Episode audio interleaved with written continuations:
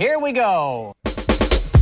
Neutron, proton, mass effect, lyrical oxidation, your irrelevant mass spectrograph, your electron volt, atomic energy erupting as I get all open on betatrons, gamma rays, thermal cracking, cyclotron, any and every mic you're on, trans uranium, if y'all was uranium, molecule spontaneous combustion, bah! Law of definite proportion, gaining weight, I'm every element around. Welcome to Spark Science, where we explore stories of human curiosity. I'm Regina Barber de Graff, and I'm an astrophysicist and pop culture enthusiast. And I'm Jordan Baker, comedian, home inspector, and naturally curious person.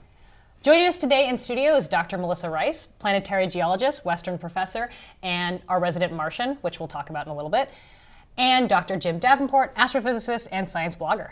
Uh, we're here today to talk about exoplanets. Thank you all for coming, because I want to know more about exoplanets too.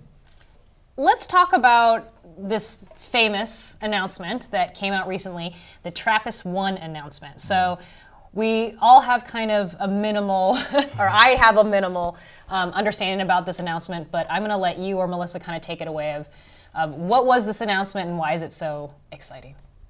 So the TRAPPIST star has a really long telephone number for a name, like two mass J one eight two three, right. blah, blah, blah, blah, blah, yeah, like twenty digits long. Right. And it got shortened to TRAPPIST because the star was first observed with the TRAPPIST telescope. Right. Um, Which was, so, of course, named after for the uh, monks who brew beer. Yeah, that's yeah, right. The that's, TRAPPIST I think monks. That's right. Okay. No, I actually don't know why they called why they call it TRAPPIST. Um, okay. I think it was oh, oh, it was ignorance. a dude though, right? It was. It's like gotta be some, a dude. It was some old dude. I, I, I'm probably wrong actually. We're gonna have to like. I know. We'll, at the break, we'll go to the Wikipedia. Right, and, and we'll, then we'll come right. back and we'll, we'll talk about it. Do research it. during the show, yeah. And then we'll fix it in post. But I think I think maybe our our watchers and listeners might be interested in, and maybe even Jordan. We, there's so many things in the universe, right? There's so many things that we observe that these, like all these objects have these like super long names. Yeah, that's right, yeah. So we give them these ridiculous telephone numbers for names because... Right. Well, we they're longer keep, than telephone numbers. Yeah, that's right, that's right. Because we have to keep track of, you know, ten million or a billion of these objects in right. a given survey. So uh, TRAPPIST one was the first star observed by the TRAPPIST program that they found two planets around. So that was okay. cool, and a few years ago they got really stoked about it. We have papers here which has some of the history in there. Yeah, that's what we keep on looking um, to for our viewers. Yeah, these papers here. Yeah, so they have uh, two planets, so TRAPPIST one B and C.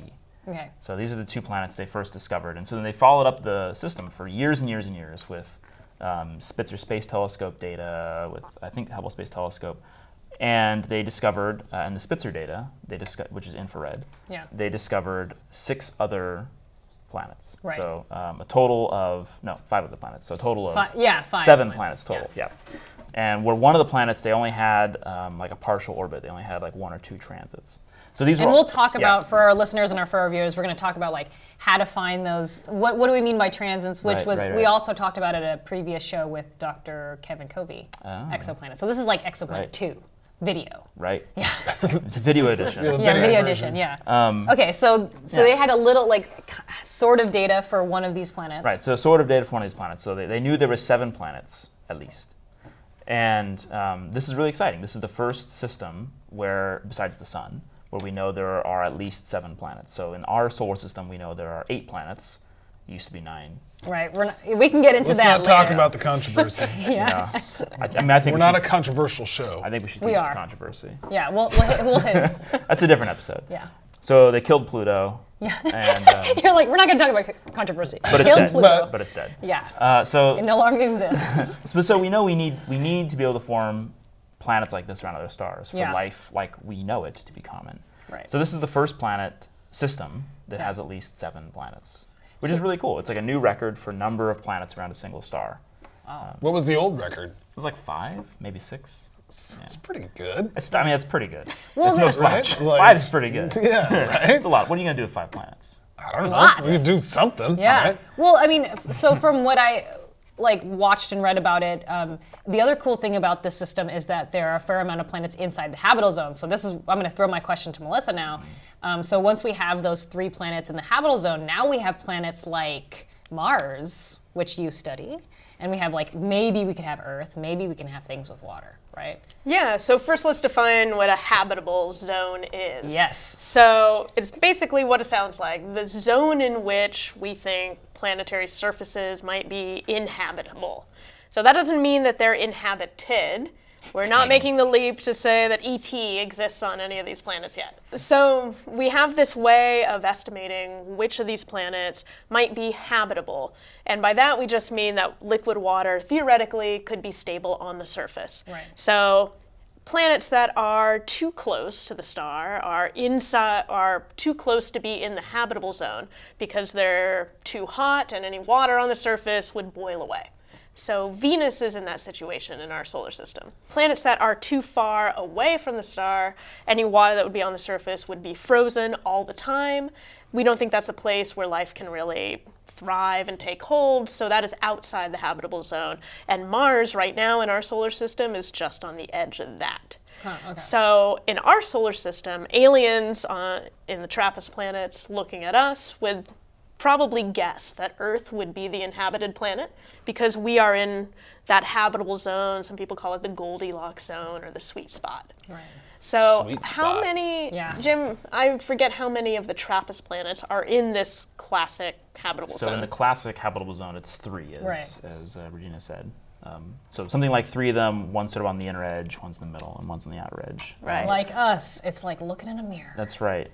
What I think is important to remember, though, is this star is very small. This is what's called a, a cool dwarf, mm-hmm. uh, an M dwarf, we call Which it. Which is what you studied Which is what I in studied, graduate right. school. Because he's right. a hip guy. Because I'm yeah, studying cool stars. Uh, we're studying these cool stars oh. well before they were cool.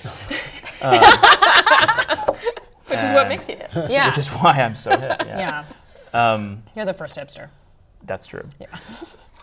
So this star is much smaller than the sun, and so we have to shrink the habitable zone accordingly, right? Mm, if you okay. if you make the, the fire smaller, you got to move in closer to, to the stay, campfire to, yeah. to, campfire, to yeah. stay warm, right? So the same analogy goes with the habitable zone. As you make the star small, like ten percent or twelve percent the mass of the sun, Whew, it's really, really small. small. It's a really small oh, star. It's like wow. ten percent. So um, how big are the planets? So the planets we do That's think, uh, yeah, the planets are roughly Earth or Mars sized. So mm. they they appear to be the right size for so they have to be planets. Really close. But they're really close, right? These huh. things have a year, so their entire orbit around the star, a year for these guys is like ten days, twelve days. Um, the longest one is Our something days. like eighteen days. Yeah. yeah, eighteen days to go all the way around the star, which gives you an idea how close they are. They're right up close to the star. So, mm. wow. so while there's still a lot of planets, and they are the right size, we think, to be rocky, Earth-like or Mars-like planets, they're really close to the star. So there's some different rules that may uh, apply here in terms of what we call habitable. So you have the classic habitable zone is three planets.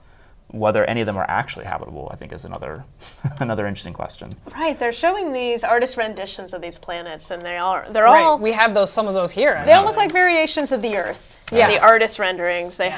have various amounts of water on the surface, clouds, rocky mm-hmm. bits, but we have no idea what these planets are made of, right? Mm-hmm. We don't even know for sure that they have solid surfaces, although they're in close enough to their star. They probably formed from rocky and metal bits, and they're, they probably have solid surfaces.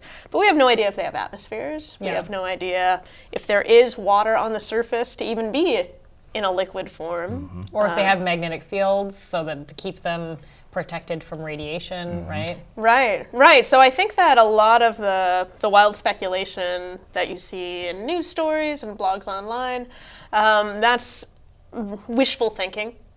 And there's definitely the potential for these guys to be habitable, but we we have have no idea. All we know is that they are in this theoretical spot. And what we're learning for, from the exploration of our own solar system is that you don't have to just be in this classical habitable zone that's the right distance from your campfire. That the habitable zone can doesn't necessarily have to be a sweet spot distance from the sun, but maybe the habitable zone is a sweet spot distance beneath the surface of a planet. Mm. So in our own solar system, aside from Earth, the only places we think might be inhabitable today are the icy moons in the outer solar system, way, way outside of this classic habitable zone, that are places where there might be oceans underneath the surface. Right, like Europa. Like My Europa. Favorite moon ever. Yeah, yeah, so some yeah. of these TRAPPIST planets that might be outside the habitable zone, they're not getting as much love or talk today. Maybe those are the ones mm. that are actually habitable because they have water, maybe not on the surface, but deeper underneath.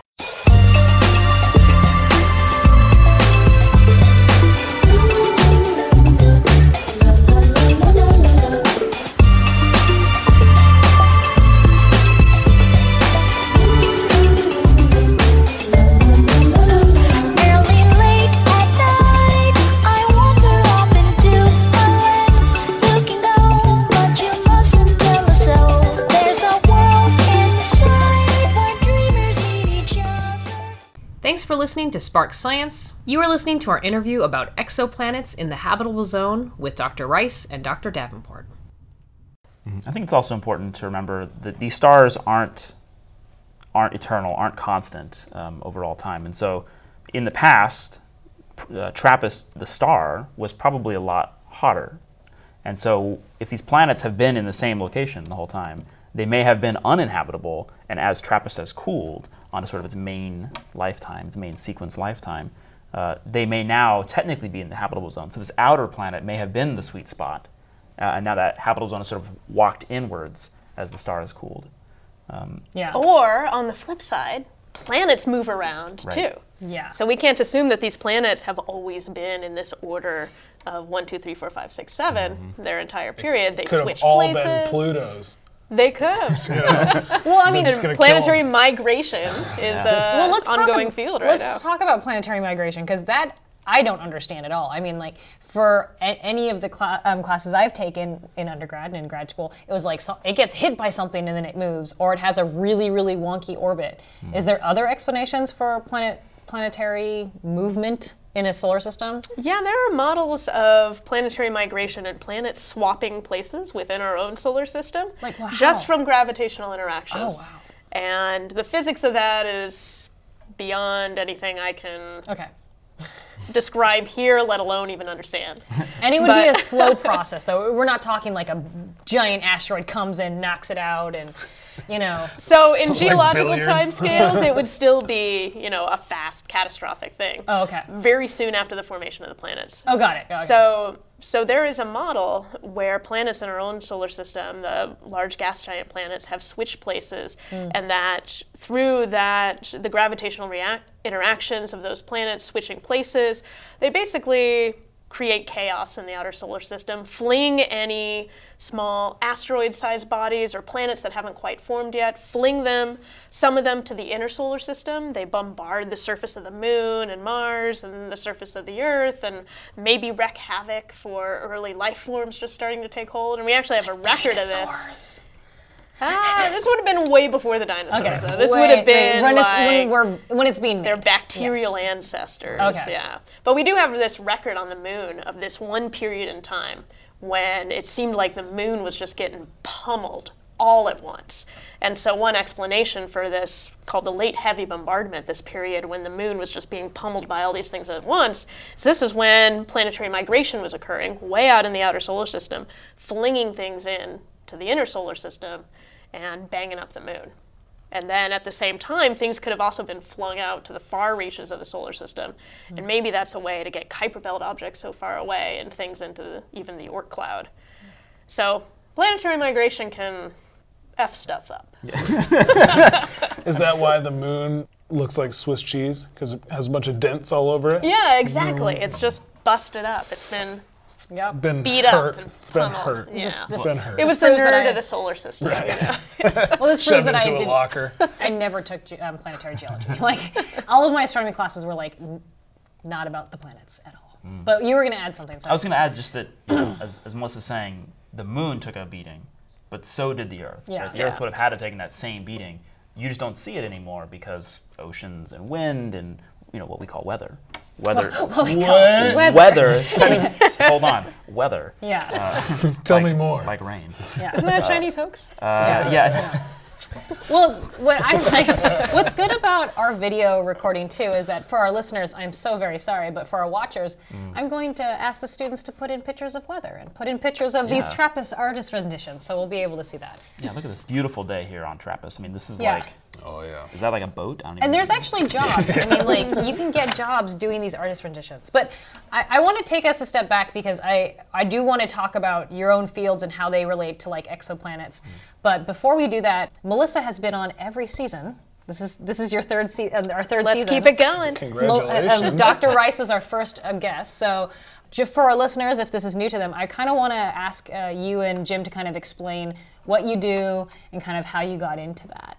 Because um, I, I like to have our listeners kind of know who they're listening to. So mm-hmm. I'm going to let Melissa go first because she's always first. She's a pro. Yeah. So um, I don't remember what I've said before, That's fine. so That's fine. hopefully it's consistent. Yeah. Hopefully it's the same story. People every are going time. back to I got it logged in here. I'm going to catch you. Yeah. So Our when I when I went to college, I didn't know what what I really wanted to study. So I went to a liberal arts college, um, kind of like Western, that had a huge range of possible things I could study so that I could take the sampler platter and figure it out. Right. But I knew that astronomy was one of the options I was considering, along with environmental science, women's studies, biology pre-med. So I wanted That's to go to a place stuff. that had a telescope. Yeah. So I went to college and was taking some classes and eventually worked out that, yeah, this astronomy thing is pretty cool. And that uh, that wasn't an interest that I'd had since a little kid. I was a little kid. I, Gina knows that I still haven't really watched Star Trek.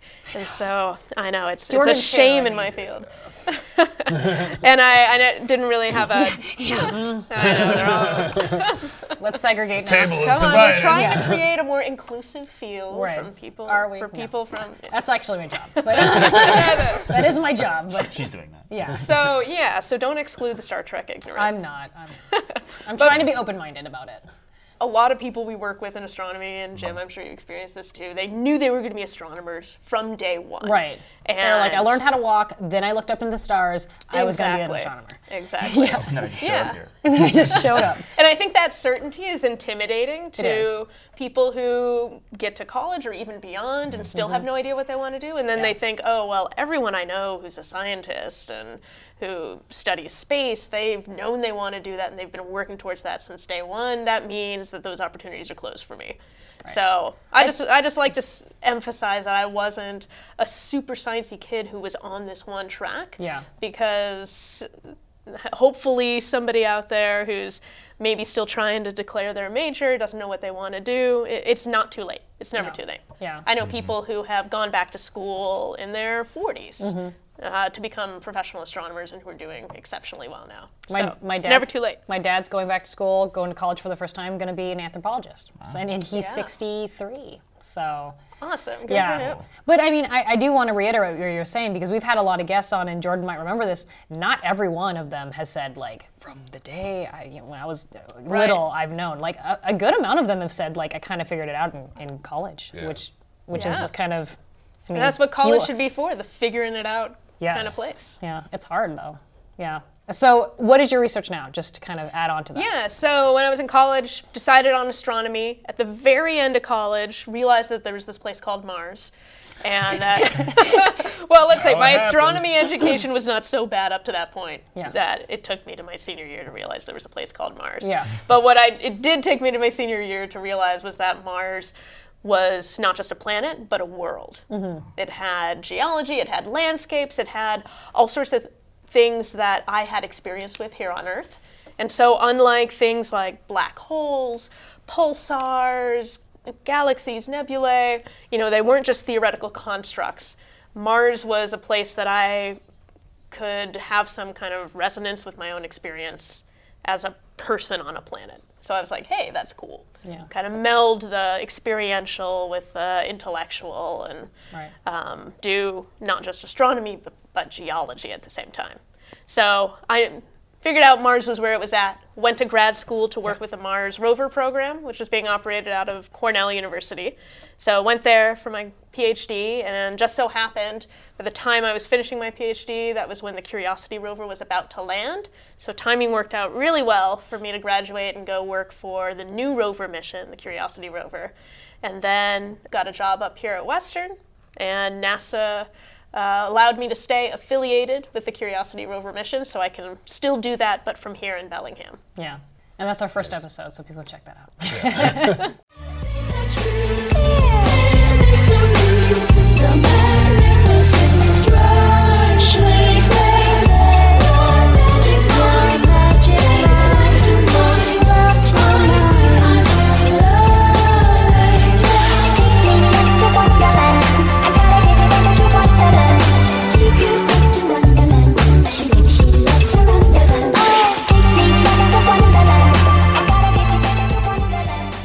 Welcome Welcome back to Spark Science. Uh, we are talking with Doctor Jim Davenport and Doctor Melissa Rice about exoplanets.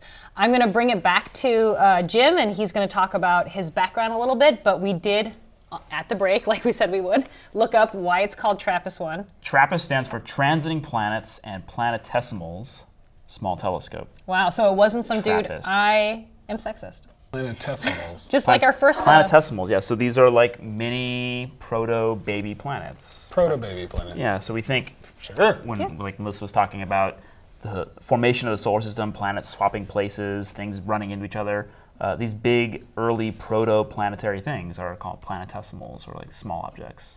Yeah, like Pluto, right? Like, like Pluto. Yeah. yeah. We just killed off Pluto, though. Yeah. yeah. Well, it's still there. It's just a teenager. So it grew up to be a dwarf planet right. instead of a real planet. Oh, oh yeah. That's a hot topic. Yeah, it is. Dwarf planet. So back to uh, Jim's background. We've been talking about like non-stereotypical, like how you get into science, how you got your PhD, that kind of stuff. And since I've known you for a while, it's not like this exact same story as a lot of the faculty here, okay. I should say. Cool. Is that, is it a, is that an insult? I don't know. No, I no. mean, it's cool to be unique. Yeah, sure it is. um, so when I, yeah, sort of to mirror what uh, Melissa was saying, when I was eighteen going off to college, uh, I was like, well, I was eighteen, so I was totally convinced I knew what I was gonna do. And I was going to be an astronaut. That was like my goal. And that's what you wanted since you were like baby? Um, since I was like a kid, like I watched way too many um, versions of Apollo thirteen. Like I, you know, wore that V H S tape out. Mm. Um, you know. you so, also love Tom Hanks. So that's what you're talking about. Huge Tom Hanks fan. Yeah, yeah. Uh, that's He's true hilarious. actually. Um, that's, that's true. So I love you, Tom Hanks. Just like send it out into the world. Tom Hanks, call me. Yeah. um, Get my number. So so watched a lot of Apollo thirteen. Yeah. Uh, et cetera. I was a Star Trek fan, but I agree with Melissa. It's not required no, uh, to be a professional astronomer. Next by, gen? Uh, you know, D S nine. Oh, D S nine. Yeah. So. It's all right. We'll talk more later. Yeah, that's good. So, so I went to, to college. I was totally convinced, you know, being eighteen, that I was like, yeah, I know what I'm going to do. I'm yeah. going to be an astronaut. I'm going to be an aerospace engineer because mm. that sounded like how you get to space was you build a spaceship. Well, you build it and then you get in it. Right. That right, was your thought right. process. So, okay. well, you know, like, you look at the resumes of people who have astronaut as their job right. title, and like a bunch of them are engineers. A lot of them are pilots, too. Well, that was not in the cards. Okay. So I was clearly not like built to be an Air Force pilot, so I thought, okay, what else can I do? Right. And um, yeah. I can I can learn math was the answer. Real good. Yeah. So. Whee! Yeah. So I went to college. Yeah, thank you. Uh, so I went to college and uh, was really bad at becoming an engineer, mm. like bombing my classes, not getting into the major. You know, it was okay. not competitive, and it was like a good check with reality. Like, okay, this is uh, obviously not what I'm going to be doing. Right. Um, but instead of giving up on your dreams, what did you do? Um, you know, you do the college wander around thing. So I also went to a big school um, where there was a lot of majors, and so I tried a lot of different things out, and I contemplated a lot of different career paths. And in the meanwhile, I was taking sort of science and math classes, knowing it was going to be somewhere in the sciences and math field that I wanted to land, and took uh, intro astronomy class. And then my girlfriend at the time, who became my wife, also took an astronomy class, just intro, we call it Astronomy one oh one. And um, I was like doing her homework and like, oh yeah, this is so awesome. And she got an A, so I felt good about that. Should we put that online? I did her homework. No, I mean, I helped her with her she's, homework. She's very successful. No, she's way smarter than I am, so it worked out totally okay. Yeah. And I was like, wow, this astronomy thing actually is awesome, and yeah. maybe I should check this out. And so I took a few more classes, joined the major, and then got like super sold on it. Was like, yeah, that's this is it. I'm gonna be an astronomer. Like yeah. I figured it out. So now that I'm like twenty, and I figured it out. Yeah. It's good. Yeah. Check. Yeah. It's a rough two years of uncertainty. Life comes at you fast. Two years later, you got it. So uh, yeah. figured it out once again. Move forward. I'm like, all right. So I'm looking at the career path. Like, how am I going to be an astronaut being an astronomer? Right. Like I get to you know, astronomy. Astronaut. That's only like a little bit of a different word, so mm-hmm. it seemed like it. It's, it held together. It held together. And I was, uh, I got to apply to grad school. I got to get a PhD because that's how you be an astronomer. Right. Thus, I can be an astronaut. Got to be a PhD. Uh, so I applied to all these grad schools and didn't get in to any of them. Yeah. And that was an expensive and. And that's when I met you. Right. Well, it was right after that. It was the next. Yeah, it was like the next day. Yeah. Um, You know, so applying to grad school, yeah. so for people who don't know, um, is like a really difficult, stressful, expensive, soul-bearing and expensive process. Mm-hmm. So you're looking at shelling out, you know, for eleven grad schools, I was out like twelve, thirteen hundred bucks, you know, and I would, I had been like working at the library shelving books. I was not loaded. Yeah. And and that forced me to, so this is sort of the, I guess, non-traditional part or the, just the, the real life part. Yeah. It forced me to really think about, okay, what am I going to do? You yeah. know, I was like a mediocre student in the end of it.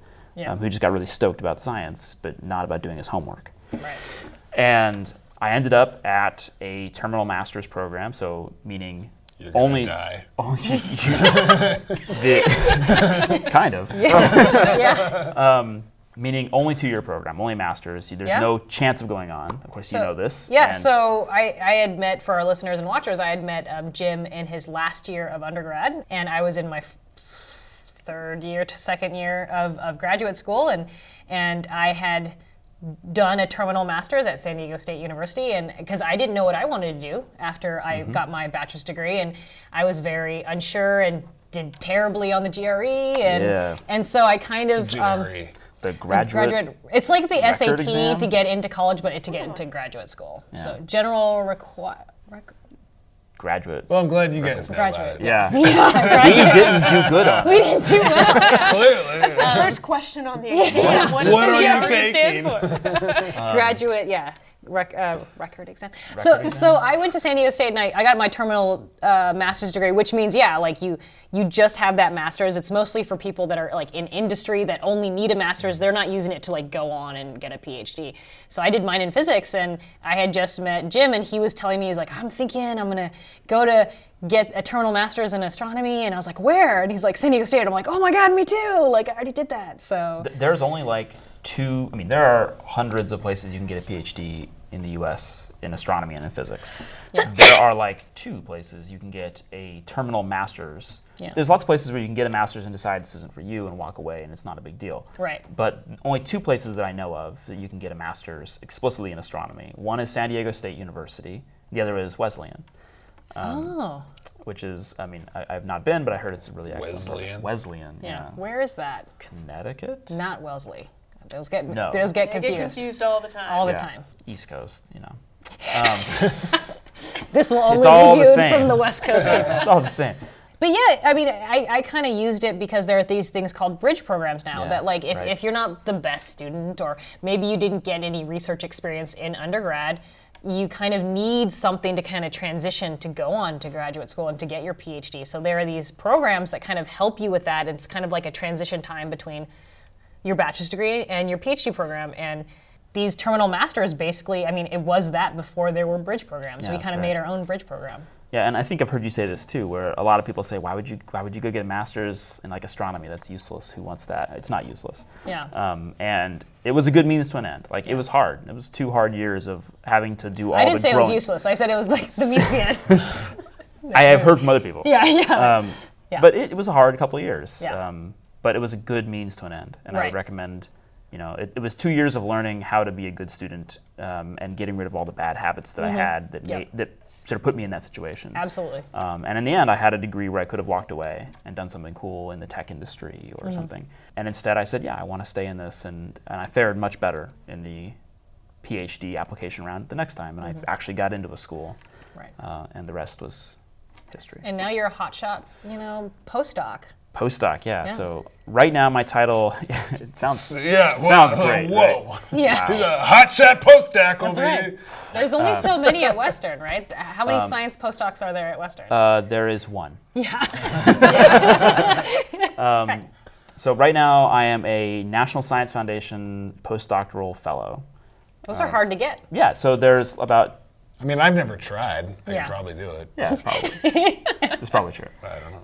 Um, there's probably like eight a year, yes, like eight or ten a year. Um, in the whole nation. Yeah, yeah. And, and yeah, it's a three-year. Well, yeah. So how many people are actually applying? I don't like know. a thousand? No, no, not like, even like like a hundred, maybe.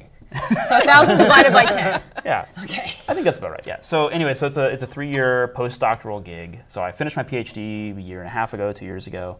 And I've been doing this now for almost two years. Yeah. So I have one more year left here in beautiful Bellingham, and then I'll be off to the next the next adventure. So, I mean, so what's your research and how does that relate to what we're talking about today? Yeah, here's the tie-in, yeah. So, yeah. here's where Sorry. the action is. So, my research focuses not on the data that the TRAPPIST system was discovered in, mm-hmm. uh, but instead I focus on data from the NASA Kepler mission.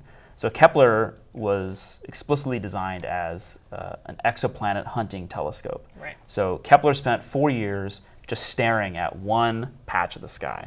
Uh, the same patch of the sky with a sort of unblinking eye. Every thirty minutes, it took a picture of that patch of sky. I mean, that's it's kind of blinking. It's like a really it's, short blink. It's thirty minutes. But thirty minutes over a year. That's just saying. You said it was an unblinking eye, and it's blinking. Just really, really right. short blink. Yeah. Jeez. I'm going to take a quick little... I'm just blinking. Just blinking. A thirty-minute blink. thirty-minute blink is good. Yeah.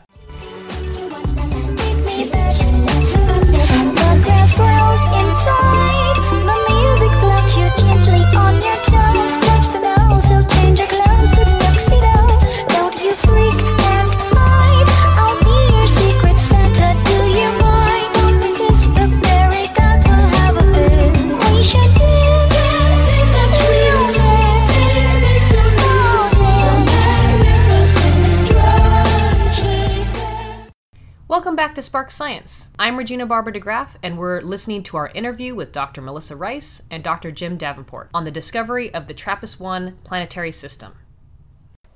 so yeah. Kepler stares at the same patch of sky, and what it's looking for is a planet passing in front of its parent star. Right. So passing between us and the parent star. Right. And when it does that, it blocks out a very small amount of light. Right. This we call a transit or an eclipse. So are, is the TRAPPIST, are they not using... Um, they are, They yeah. are, okay, so the same just, kind of method. They just didn't do it. So TRAPPIST was outside of the standard Kepler field. Kepler, okay. you know, picked one field and had to stay there. Until... TRAPPIST st- was off some other direction. But uh, Kepler's stuff, like, stopped working, right? So Kepler... We have a show on that. Yeah, so... Check that out, check listeners. Out, yeah, the, check out the link right here. Yes. Uh, is that not how this works? No? Yes, okay. yeah, we'll do that. Um, That's an infomercial. Yeah. yeah. Call now. Yeah. And, So Kepler had hardware hardware malfunction yes. and could not uh, stably point at one location anymore.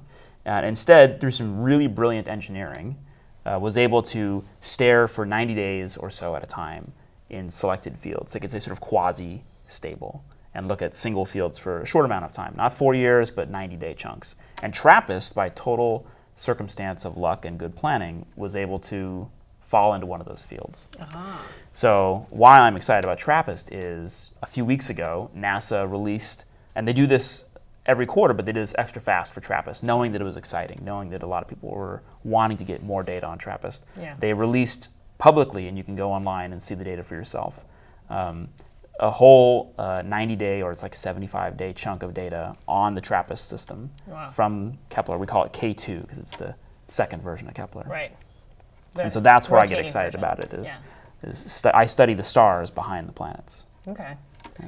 So I'm going to open this up then to let's ask questions and let's pretend we, you know, let's, you know, theorize about this mm. system. So I'm going to throw it over to Melissa. So with this smaller star with possibly these three objects in the habitable zone, like what would be the the, uh, the most awesome thing that we could find? Like, what I mean, what would be a really great scenario, and how could we find that? Like you said, we don't know if they have atmospheres. Like, how do we find that? If it did, what would we? That would tell us. We can make all the speculations we want. Yeah. But Let's the data that that yeah. TRAPPIST might continue to collect, the data that K two is releasing, it's not going to tell us what is actually on the surfaces of those planets. Right. So I think the next big advance in exoplanet science that's going to happen, that's going to give us some of these hints, is when we can start actually detecting planetary atmospheres. So we can look at the sunlight that is passing through the edge of the planet, which would pass through some of that atmosphere, and we'd see what gases in the planet's atmosphere are absorbing different wavelengths of sunlight. And there are things we can look for when we start to get that kind of data, which is going to require a lot of sensitivity. Um, but when we can start seeing that, we can start looking for things in the atmosphere that don't occur, well, I was going to say naturally, but don't occur without life. So things like a lot of oxygen in the atmosphere, like the Earth has, if we weren't here, we being life and all of everything within the tree of life, if we weren't here on the planet, the Earth would not have an oxygen atmosphere. We would not have this twenty percent O two in our atmosphere. That is essentially green things constantly pumping oxygen into the atmosphere. And so there has to be some kind of life form to keep the atmosphere in what would not be a natural atmosphere equilibrium state. So if we look at one of these TRAPPIST planets and we see a strong oxygen signal in its atmosphere, that would be really exciting because that could be a nice fingerprint for life. Also, if we see a lot of water vapor in the atmosphere, that might be a hint that their water vapor is evaporating from big bodies of water on the surface. That maybe some of that water vapor is raining out on the surface. That maybe maybe these planets that are in the habitable zone might actually have water for life to inhabit.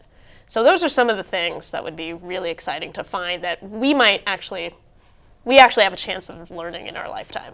I mean, so, but you're saying that there's nothing that we have now that um, that has the sensitivity that can actually get that light going through that atmosphere and analyzing that, or do we? Yeah, I don't, I don't think so, Jim. I mean, I think it's been done for a handful of pla- uh, planets around brighter stars than TRAPPIST. TRAPPIST is quite faint. Okay. Um, and so for some of the nearby brighter stars where the signal is stronger, I think it's been done. Uh, I think Hubble Space Telescope has been one of the places it's been done, but these features that Melissa's talking about are largely in the infrared. Uh, they're, they're easiest to see in the infrared. Um, and for that, we need an infrared telescope. Um, and so for that, NASA is building and in a year and a half is launching the James Webb Space Telescope, which right. is essentially the successor to Hubble. Um, and its main goal is to look at planets like TRAPPIST. Oh, wow. So let me ask a real question. We do have to take a break soon, but I, one last question about what about objects that have atmospheres here in our solar system? There's us. For Melissa, what other objects in our solar system have atmospheres? So not many. Yeah. Atmospheres are pretty rare. Venus has an atmosphere. The problem is yeah. it has too much atmosphere. Its atmosphere is about ninety times denser than ours, which means greenhouse gases, the greenhouse effect is out of control. Surface of Venus hot enough to melt lead. That's not the kind of atmosphere we want to really find on these TRAPPIST planets if we're interested in life. Right. Um, Mars has an atmosphere. It's just really thin right now. Mars's atmosphere is almost purely carbon dioxide. And so you th- you'd think all that C O two in its atmosphere, greenhouse effect must be a thing. But it has too little atmosphere for the greenhouse effect to really warm its surface. Mars's atmosphere is one hundred times thinner than Earth's atmosphere. Hmm. So Earth, Mars, and Venus are kind of the Goldilocks planets. One's too hot for life, one's too cold for life, too much atmosphere, not enough atmosphere, but the Earth is right in the middle. So the Earth is the only planet that has an atmosphere that can sustain life as we know it and can sustain liquid water. On Mars, the atmosphere is too thin for liquid water to even be theoretically possible. Even if wow. the temperatures warmed up on Mars, there's just not enough pressure to sustain water in the liquid stage. Mm. Water behaves like, like C O two does here on the Earth. So water would look like dry ice does here on Earth, where it mm. goes directly from a solid block and it starts vaporizing into a gas. Wow. So if you if you try and melt a chunk of dry ice into liquid carbon dioxide, you can't do it. You heat it up, you heat it up, and it just goes straight to gas. That's because carbon dioxide requires higher pressures to be a liquid. Water requires higher pressures than are present on Mars to be a liquid. So that's a problem. But then, you know, so we think about, okay, the atmospheric pressure that you need to sustain liquid water. Well, what if life doesn't even have to have water? What if it just needs some kind of solvent, some kind of liquid? That that opens up all sorts of other possibilities. So we've got this moon of Saturn called Titan. Titan. I was just going to yeah. like, what about Titan? So Titan has yeah. a more Earth-like atmosphere in that in its amount of atmosphere and the pressure of atmosphere.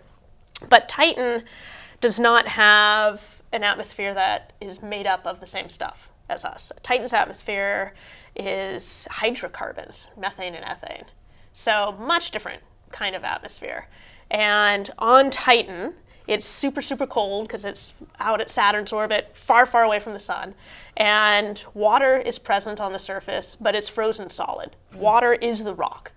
mountains are made of of water ice.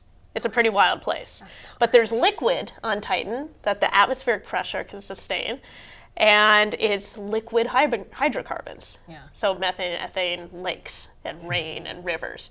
So yeah. and we it has, like, weather. Yeah. Yeah. So that's how, I guess, my work as someone who studies planets specifically in this solar system gets translated into um, more of this exoplanet science. If, once we start learning about other weird things that are present in our own solar system, that opens up all these possibilities for even weirder things might exist out there in the TRAPPIST system.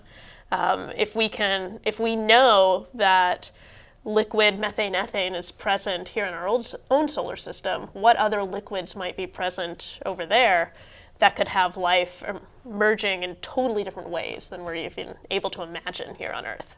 That is awesome. And that's an awesome place to break. We're going to bring back, we're going to bring it back to these kind of speculations on what these planets could possibly have.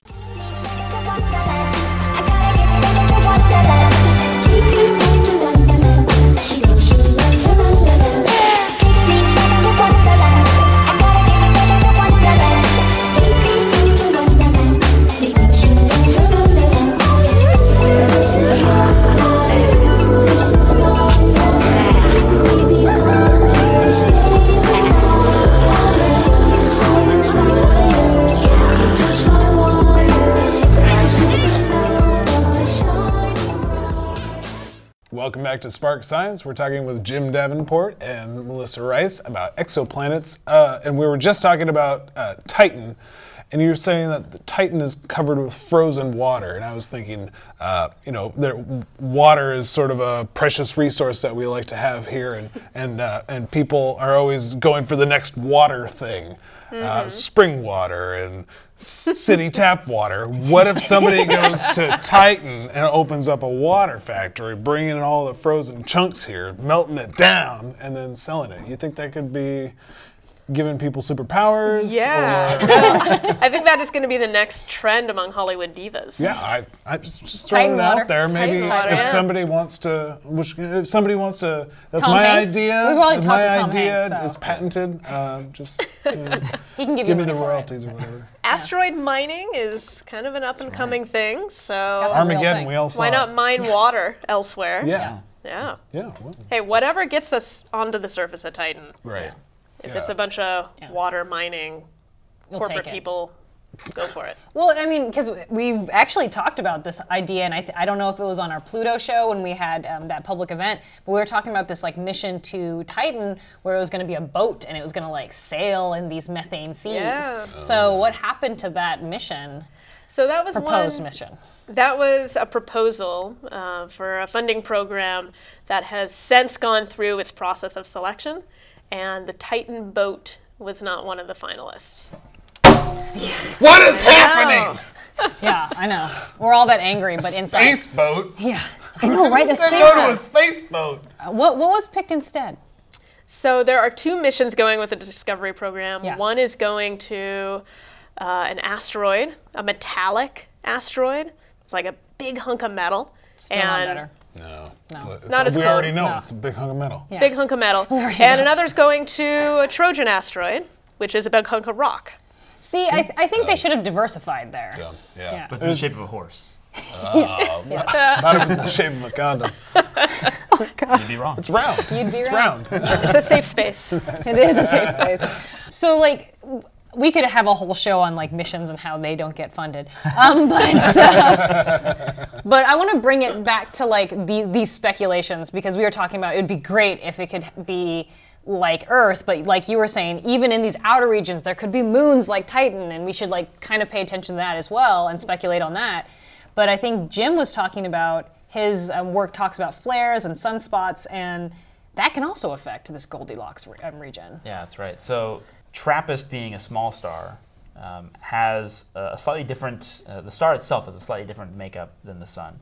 The star um, is much more turbulent. Uh, the surface is mu- like a pot of boiling water. It's much more turbulent. Uh, and that drives strong magnetic fields on the surface of the star. And these magnetic fields, um, our sun has them, but they're pretty weak.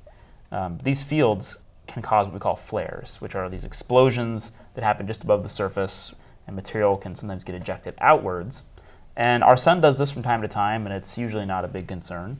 Um, right. That's how we have like northern lights. Right, yeah. These, these uh, high-energy particles come off the sun, and they can hit the Earth. Um, when they do, they can cause cool things like the aurora, the northern lights. Uh, they can cause less cool things. Like, like the nineteen, uh, eighteen fifty-nine solar storm. eighteen fifty-nine solar storm. Or we, we all remember that one. We it's one all, of my favorite stories. We were younger then. I will but, let you take um, it away, though, the eighteen fifty-nine solar storm. Yeah, so this was the, called the Carrington flare, the Carrington event. Uh, and this was a very, very large flare that happened on the sun.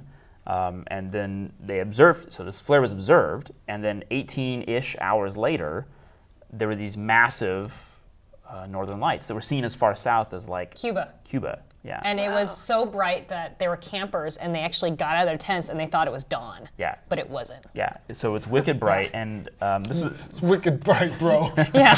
And, and it's called Carrington event because it was it was just him, right? It was just Carrington looking he, at the sunspot. I think he had an assistant. Did he really? I yeah. thought it was just him, like Carrington? making Carrington. Carrington, Richard Carrington. He was, uh, he was a British, just some, uh, just some dude, sort of astronomer, like a like a. Am- like an enthusiastic amateur. A guy with the set binoculars. Well, that would have burned his eyeballs out. Yeah. I think he projected, He had a right? projection of the sun. Projected the and sun. And he would draw the sunspots every day. Yeah. Uh, and and this been, one was monstrous. I've been, been tracking this large spot when he watched the spot kind of like light up and move. And he, in the paper, he says like, and I ran downstairs to get like, you know, Fred, whoever his assistant was. Fred um, Weasley. Yeah, yeah, right, exactly. Yeah. So the Weasley boys run back upstairs. and and the sunspot has changed, and they weren't sure what they had observed. It was the first time this brightening event, this short duration brightening event, but they were actually seeing the explosion right by the surface of the sun. Yeah. So anyways, these things are really neat. Yeah. Uh, and they're a whole interesting area of studying themselves. TRAPPIST, being a small star, has way more of them than the sun does. So not only are these planets ten times closer to their parent star. They're getting hit by these flares. They're getting hit constantly by these flares. This this star flares like a thousand times more often than the sun. And the flares it produces are probably ten to one hundred times bigger than the flares mm-hmm. in the sun. So this could be a real bad day on right. TRAPPIST-B or whatever planet you happen to be standing on, drinking your mojito.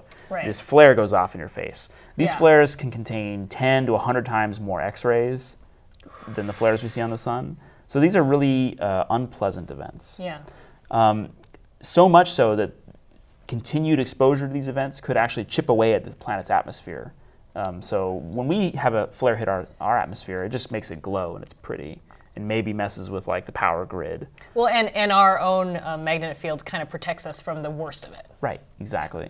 Um, If these planets didn't have any magnetic field, they're screwed. Um, the ultraviolet and X-ray, X-ray radiation could just strip away the atmosphere in ten thousand, maybe a million years, which on a geological timescale, on a life forming into complex life timescale, is that ain't gonna it's a blink happen. Of an eye. And that's exactly what we think happened on Mars.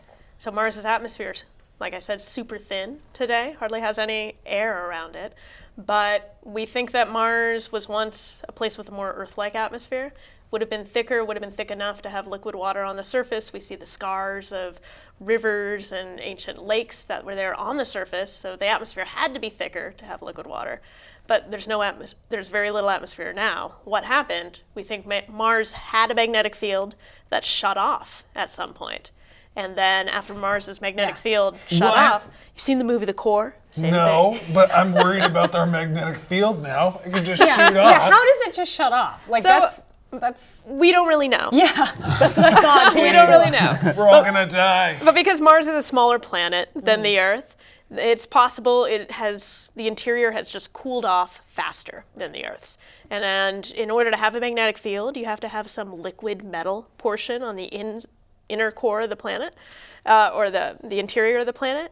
And so once that liquid cools down and solidifies, there's no more inner dynamo, no more churning on the inside of the planet, generating the magnetic field. Right. So, electrons need to move for a magnetic field to exist. Right. Yeah, exactly. So your metal needs to be liquid. Right. But we don't really know how that process happens. If it would have cooled off slowly, the magnetic field would have slowly died off, given all the Martians a heads up that something was happening, or if that's something that happens much quicker. Mm. What we do know is that the Earth's magnetic field switches polarities mm-hmm. every so often, and that seems to happen really fast. So it just happened, didn't it? Or is it going to happen soon? I remember there's, like... There's a lot of talk on the internet that yeah. it's yeah. it's going to happen, we're due, yeah. but um, we we really don't know. We don't yeah. have a good model for what causes these magnetic reversals to happen. Right. And we don't have a great model for how Mars's magnetic field shut off. And we don't have a great model for how for how the TRAPPIST planets, whether they should have magnetic fields or whether they did at some point in time. Right. Or yeah, you could imagine that, uh, if one of these things had a super strong magnetic field, a super duper yeah. magnetic field, it could with it could weather the storm of having right. these magnetic uh, uh, storms of the flares hitting it constantly. You could imagine right. constant ex- assaults. Yeah, having a super strong magnetic field, if it could sustain that, maybe maybe um, life could still exist down below there and right. have the atmosphere be held on. Or if there's no magnetic field and the atmosphere gets stripped away and the surface of the planet's just getting bombarded with this harsh solar flare energy, then maybe underneath the surface mm. is a place for life to weather that storm continuously. Mm. So maybe we have to continue our expansion of this definition of habitable zone to be deep down inside planets as well.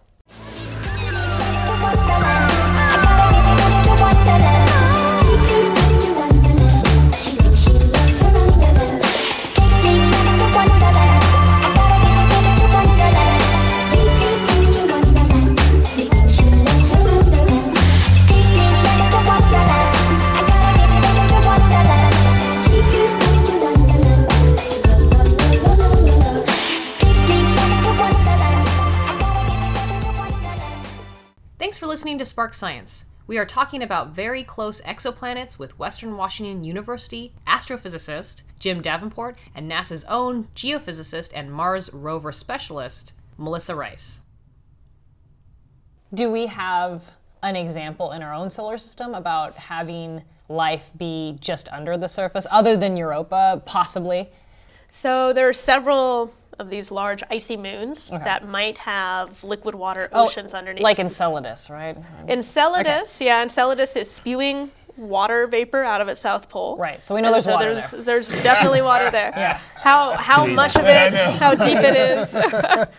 But um, Titan is also a place where there is a liquid water ocean. So Titan's got all the craziness we've talked about on its surface, this um, hydrocarbon rain and lakes and these mountains and rocks made of water ice. But underneath all of that, there's a liquid water ocean on Titan. Mm-hmm. And so there could be some kind of biosphere deep inside Titan as well.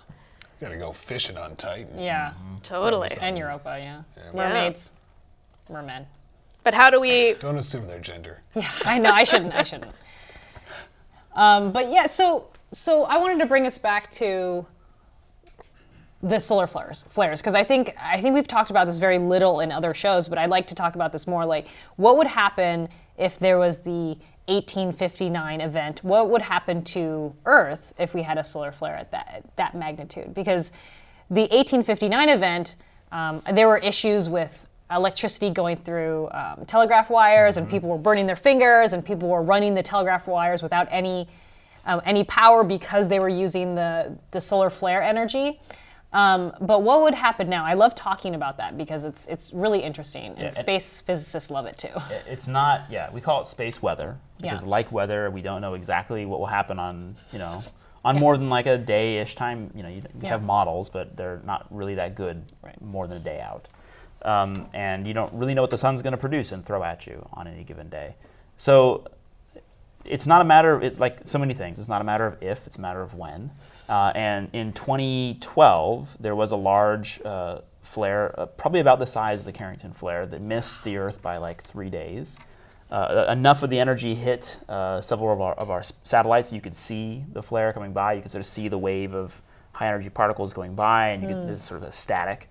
So you're saying um, that like it It it went off this way, and then the Earth was coming, and like, like that, three yeah. days yeah, if ago, happened, if we had been there, it would have been bad. I forget if it was three days ahead of us or three days behind okay. us in our orbit, but yeah, plus or minus like three days, it would have smacked right into us. And then it would have not been a theoretical uh, right. problem. We would have had a real big problem on our hands. Right. Um, so when this event happens, like when the Carrington event hit in the eighteen fifties, um, and they're telegraph wires, these long stretches of, of metal wire are perfect for what we call inducing current. Mm-hmm. um, and this is like a great physics um, lab where you can Uh, take like a light bulb and wave it around uh, power power lines. So if you go out into where these high energy power lines are, these big transmission lines, you can wave a light bulb around and it'll glow without being plugged in. Mm-hmm. Or uh, having an idea.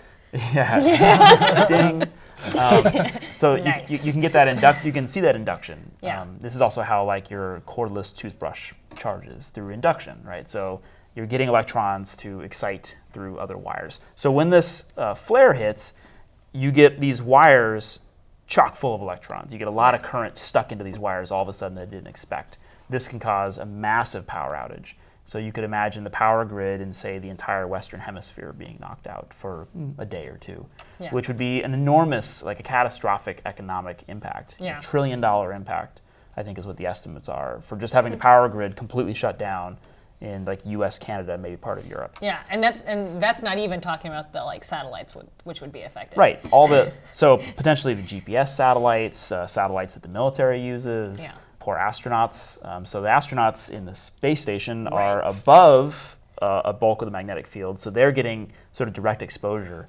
They have to go hide in their little lead line, lead-lined room and, and hope that they are protected enough from that exposure. It would probably ground most air traffic. Yeah, boats in the ocean would have to like navigate by the stars because they wouldn't have their G P S systems. Mm-hmm. Uh, you can imagine like the trickle down, and worst of all, like television would be off. Um, worst of all, worst of all, it's like it would be un- borderline unlivable. Right. Uh, at least for, for a couple it, days. For a couple days. I mean, right. how are you gonna tweet? Right. How are you gonna tweet? No way to tweet. No way to tweet. Um, sad. Yeah. Yeah. Sad. References. Um, so that, that's that's super interesting. I love that story. I actually tell the Carrington Event story whenever I do like talks. I'm like, yeah. this is why science is cool, because electricity and magnetism is a hard subject even when you're a physicist. Like that was not my favorite class. I'm sorry to all my previous professors and my friends who teach it. But when you talk about an event like that, that really puts it into perspective that like we need to get we, we need to give a crap about this. We need to actually slightly understand electricity and magnetism to yeah. be able to prepare for these things. Yeah, that's right. And we need to like study our own sun to make sure we understand how and when and why these things happen. When right. when the Carrington event happened, they had like twelve hours. Mm-hmm. And they didn't know that, that the flare and the aurora storm were connected at the time. They didn't right. know those were connected. Right. Um, now, now we do. We do know. yeah. And so we're watching the sun. So yeah. NASA has space telescopes called like uh, Solar Dynamics Observatory, which twelve seconds instead of thirty minutes. It's much faster. We're improving. Every twelve seconds it takes a pic- an H D image of the sun. Yeah. Um, and yeah, you don't want to look at it too long. Yeah, right. I, I tried for twelve seconds. And it's a long time. yeah. um, and, and from that, we are able to predict things that might hit the Earth. Yeah. Um, and so what do we do if we make a prediction? What do we do with the few hours that we have? Yeah, with twelve to eighteen hours notice, what you can do is you can ground flights. You can mm. turn off uh, essential power grid items that would be damaged. You can... Uh, um, hospitals, that's another yeah, thing. Yeah, right, get things on generators, get generators ready. Mm-hmm. Um, there's a lot of the power... You know, they do see these effects in the power grid now. The power, the power companies do monitor large stretches of the power grid for overloads. Um, and so there's a lot they can do to sort of prepare the grid if they know this event's happening. Mm-hmm. Yeah. Um, but even still, um, this is a, a point that um, the military, the government, civilian agencies, uh, they all care about. And mm-hmm. it would be good if we had a better way to communicate what NASA sees to with to the data that the military needs to prepare for national security concerns, right. to prepare Department of Energy and right. um, what like civilian agencies need. We need a better way to communicate between these agencies. Well, and, and you were talking about the astronauts getting ready too. I, right. I've actually seen videos of them like, oh, an event's coming. Let's all get into our, you know. Mm-hmm. So they're they're they get ready in this International Space Station as well. Mm-hmm. Also, when there's debris, apparently there's yeah. like. There's debris that orbits around, and like every once in a while, they're like, "It's coming again! Everyone get into their module because our space station might be ripped up any second right. now." Big hole. right. Yeah. Right. So yeah, it's super. What kind of space stuff we got going around? So there's space junk. Just junk. Yeah. It's garbage. Yeah. yeah there's um. I don't know. Does anyone know more about this than I do? I mean, I know uh, some of it is like leftover pieces from rockets and other launch vehicles. Uh, you know, I mean, it can be like shards of metal or nuts and bolts, things like that. Um, Decommissioned satellites. Yeah, old satellites. Yeah. Huh. And there'll be things that like are broken apart or whole, and these things, if they're going fast enough, can rip holes through the International Space sure, Station. Right. So they have to like always prepare in case it does happen to like get out of their areas and then in their spacesuits go and fix it. Okay. Yeah. Sorry. Yeah. Just no, had no. to just had to know. No, no, it's yeah. it's really interesting because that movie Gravity, right? Like has like I, I never actually watched the movie Gravity. We never watched it. We talked about it with Doctor Covey. But there's like all the space debris, right? And it, it like hits her like continuously. Like, right. But it's not that common, but it does happen. I wanted to bring us back though to, um, because we want to wrap this up. We always talk about also pop culture, which I guess we were just talking about Gravity. I've got another one. You got it? I got a pop culture one. I, I, yeah. This is what I prepared. Yes. so, so, yeah, this is what I always ask my, my guests. Is there a pop culture like reference to your work, and is it good or is it bad? When the TRAPPIST system was announced yeah. like earlier in the year, was almost exactly, plus or minus a few months, of when Star Wars, nineteen seventy-seven, Star Wars would have reached, if it had been transmitted, um, it would have reached TRAPPIST one.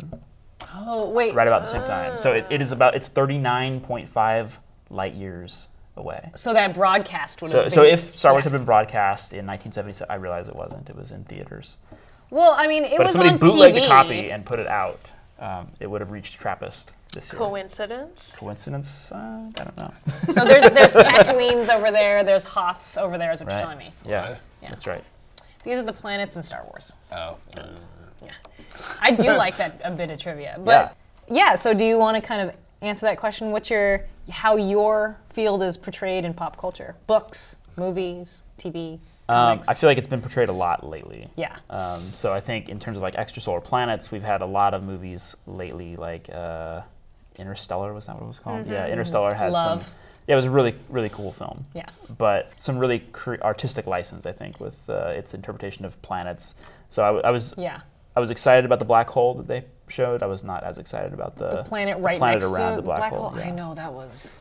We do talk about that in another episode, too. Is that the one that we watched together? Yes, okay. that, you can you can check out our it's review of flick, Interstellar. Though. It's a great flick. Sure. Yeah, but I agree that it was all kind of odd. It's yeah. very weird.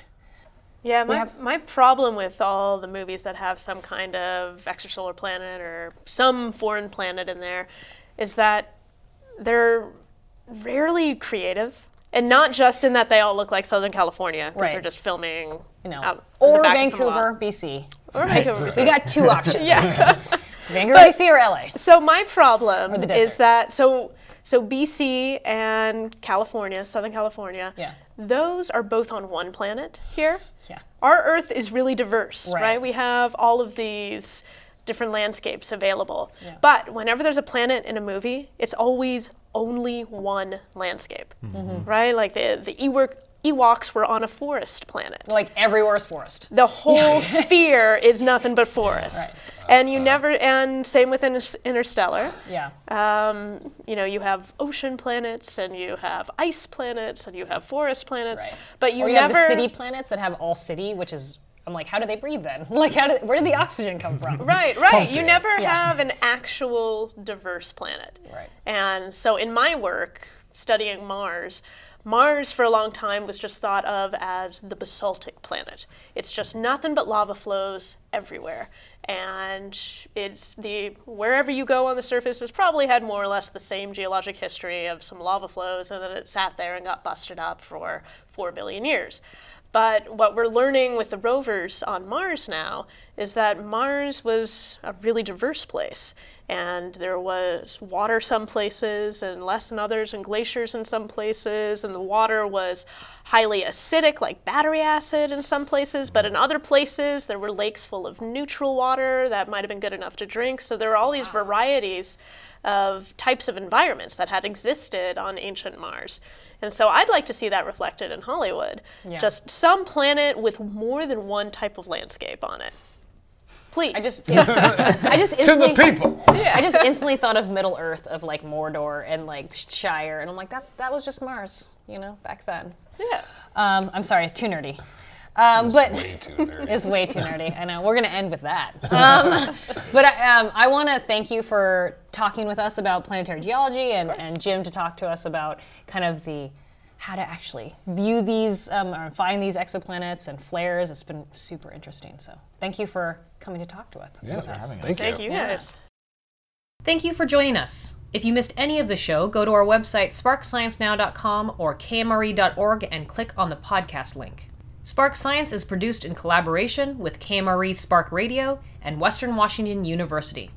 We air weekly on one oh two point three F M in Bellingham or k m r e dot org streaming on Sundays at five p m, Thursdays at noon, and Saturdays at three p m If there's a science idea you're curious about, send us an email or post a message on our Facebook page, Spark Science. Today's episode was recorded at the Digital Media Center at Western Washington University in Bellingham, Washington. Our producer is Regina Barber de Graff. The engineer for today's show is Natalie Moore.